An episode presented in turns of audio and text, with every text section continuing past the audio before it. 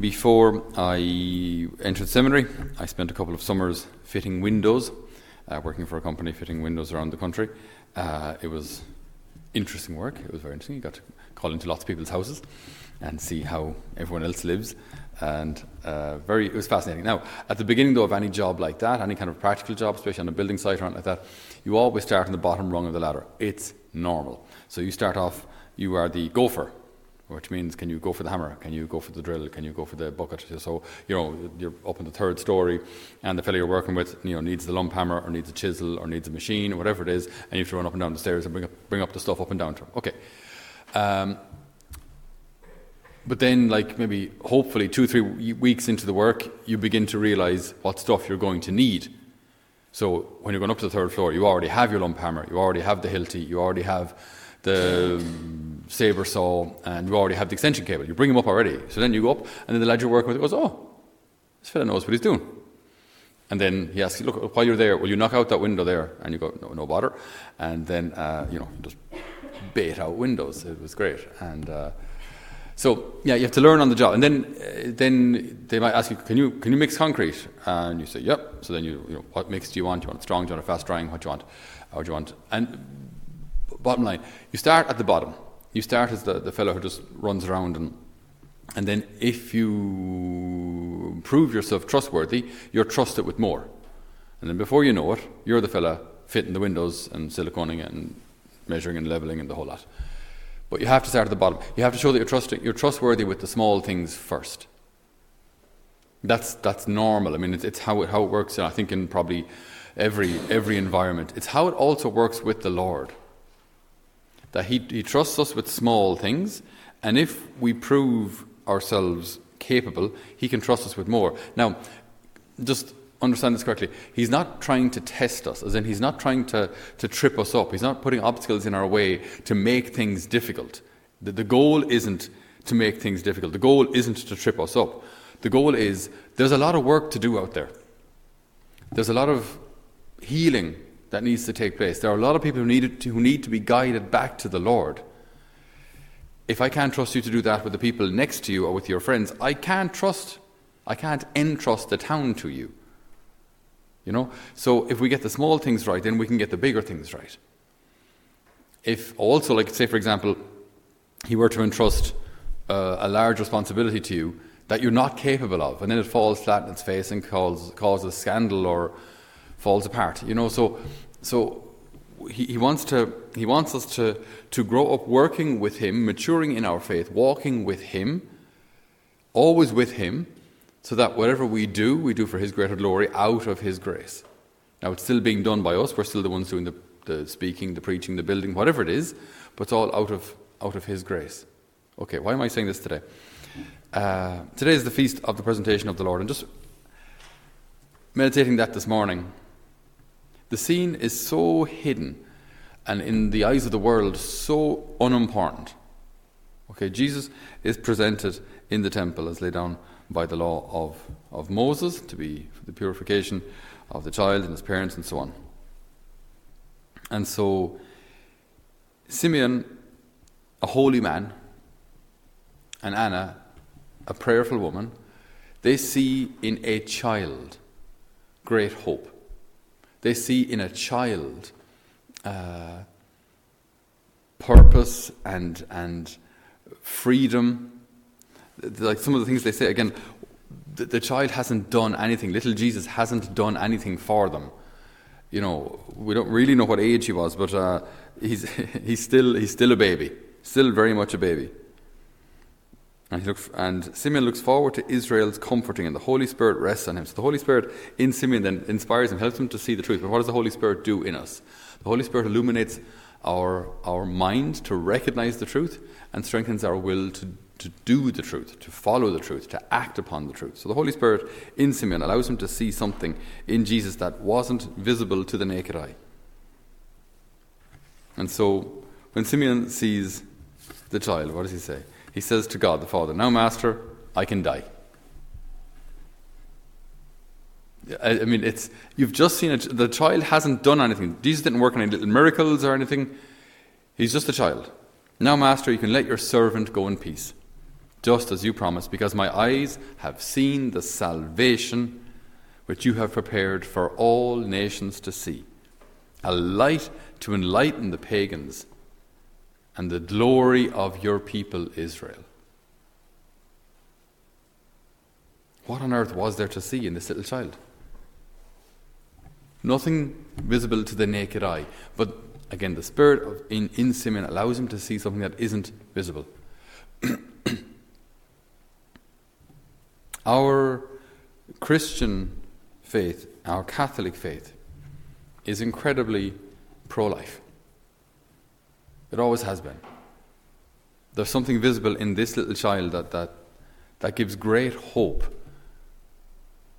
to Simeon and hopefully to us. I mean, that the whole meditation of Christmas, I would hope, uh, yes, it's about family, yes, it's about gifts and so on and so forth, but I would really hope that the, the reason for the season is Jesus, the child, the baby. And there's something enormous about the smallness of a child. There's something incredibly powerful uh, about the smallness of a child. A little child can motivate people to do great things, to die for their country, to die for the nation. If you're a father or a mother, you will put your life on the line for your child, but they have done nothing for you. But there's something so powerful about that helplessness and harmlessness, harmlessness of a child. They can motivate us to great virtue, to selflessness and courage and service and there's something so powerful about that innocence and beauty. And for all anybody watching today or anybody who'll be watching later, to think that here in Ireland, uh, a country that was traditionally known as, as being so Catholic, if I, I, I think I'm, I'm right in saying this, that we're the only country in the world, in the world, to have brought in abortion by the choice of the people. We chose it.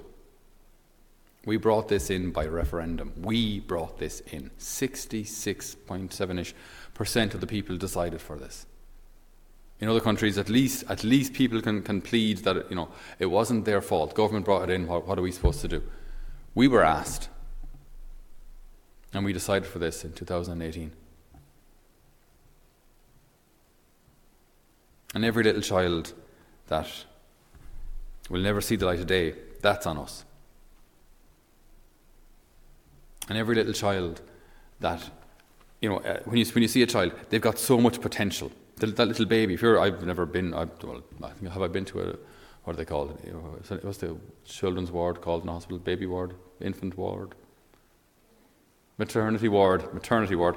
I don't think I've ever been to a maternity ward, unless I was, maybe I was born in one, I, I suppose it was. Uh, uh, each one of those children, right? There's little children there, right? So each one of them has like so much potential. And there you are looking at future teachers and future engineers and future politicians and future entrepreneurs and future mothers and future fathers. They're all there. Like just, just give them time, give them a couple of years, a couple of decades, and they'll be doing all of these things. And then when we, the powerful adults, uh, move on in our time, we get kind of weaker and more forgetful. We start to hit our 80s, 90s, and everything starts to fall apart. And we who were kind of so powerful and made all, all these decisions for the next generation will now go see our Maker. And we hand on everything that we've built up and everything that we thought was important, it's all passed on to others. It's all passed on to those who were babies, just a, what seems like a couple of years beforehand.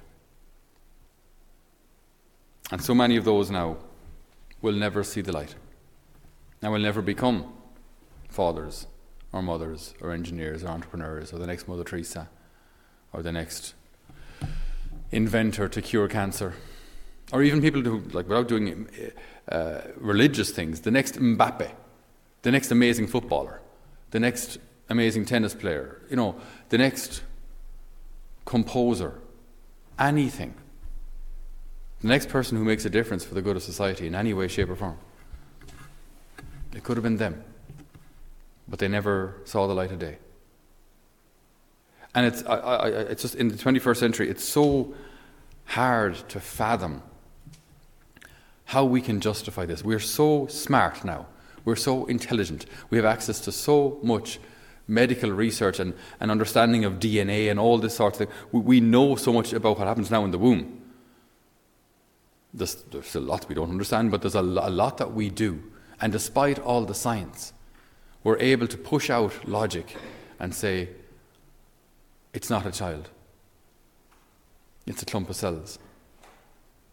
And I remember when, when Kate Middleton got pregnant with uh, now Prince George, everyone was talking about, while she was still pregnant, people were, were, talking about the heir to the throne, the person who will now, the help of God in a couple of years, well, a couple of decades, uh, succeed now King Charles on the throne. They were talking about an heir. No one was talking about a clump of cells. They were talking about a person. Why? Because they wanted it to be a person. Since, since when does my desire for a thing to be the thing make the thing the thing? Since when does me wanting this clump of cells to be a person make it a person? It either is or it isn't. It's got nothing to do with my desire for it to be a person or not. It either is or it isn't.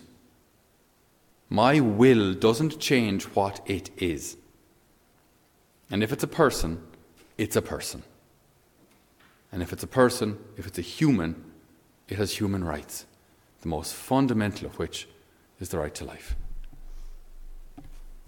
And remember, we were, like, we were, we were campaigning around the time here, and, and one of the, the, the, most common arguments which we came across was yes, rape, what about, what about cases of rape? Now, there is absolutely no doubt that, that rape is horrific, absolutely horrendous and deplorable and never acceptable. Like, so, just like let's be quite clear about that. We're not just saying it doesn't matter. Of course, it matters. Rape is horrendous. But to propose that abortion is the solution how do we know that works?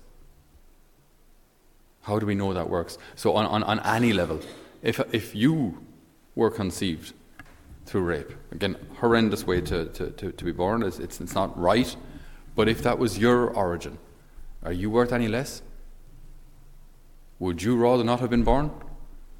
When you go on to have children of your own, would they say, well, you know, mom or dad was conceived in rape, it's probably better that they weren't here, but look, Since when does ending the child's life undo the rape? And in so many cases, the, the child was the healing. The maternal love takes over, the love for that child takes over. Saying that abortion is a solution, it's just, it's too, it's too simple and it's not true. It's not borne out in reality. And even if it was, which it isn't, but even if it was, abortion accounts for 2%. Sorry, abor- rape accounts for 2% of abortions, which means 98% of children aborted are healthy, conceived in consensual sex. So you're saying that for that 2%, for those two children out of 100 conceived in rape, we have to allow 98 healthy children to die.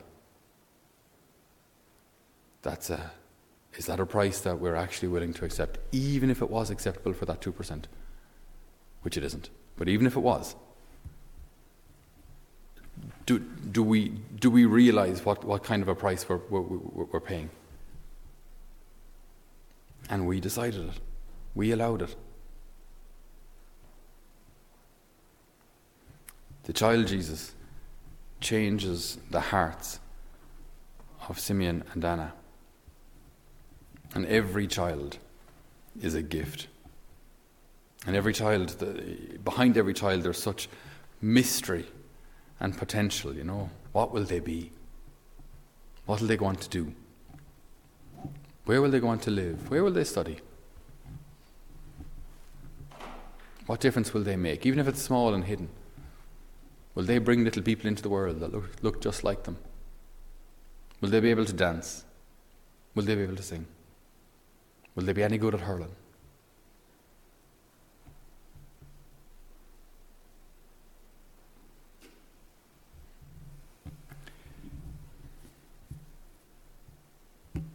Every little child deserves life. And our Catholic faith on a day like today or on Christmas Day, it drives home that message. The Lord trusts us to guide our country. He trusts us with life, with human life. He trusts us to protect it. And this is a responsibility that we carry before Him and are answerable to Him for.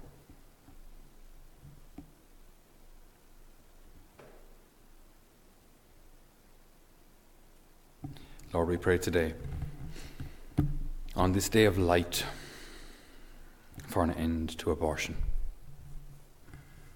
We thank you, Lord, for hopefully what is the beginning of a, a turning in the tide of this pro choice culture, the overturning of Roe versus Wade. Lord, may, may a love for life, may an understanding of who a child truly is, may that permeate our laws. May we recognize every person's intrinsic value, which is not based on how they were conceived. Lord, may every life be protected, loved, and nurtured. Lord, may our faith motivate us and grant us the grace to do what is right.